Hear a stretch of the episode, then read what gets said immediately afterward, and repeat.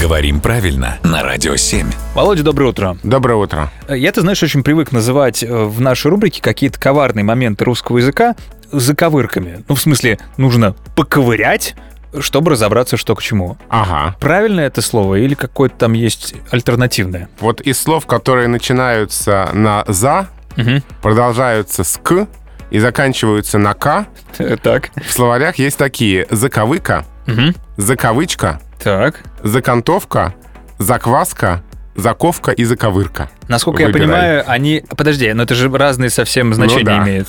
Да. Вра- Вряд ли в русском языке имеется закваска. А, на самом деле «заковыка» — это слово с двумя значениями. Препятствие, помеха, задержка. Мгм.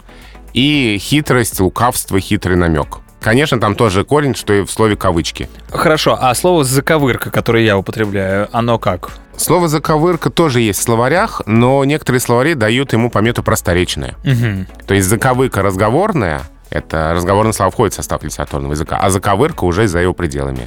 Я всегда подозревал, что мои знания русского языка находятся где-то за пределами нормы.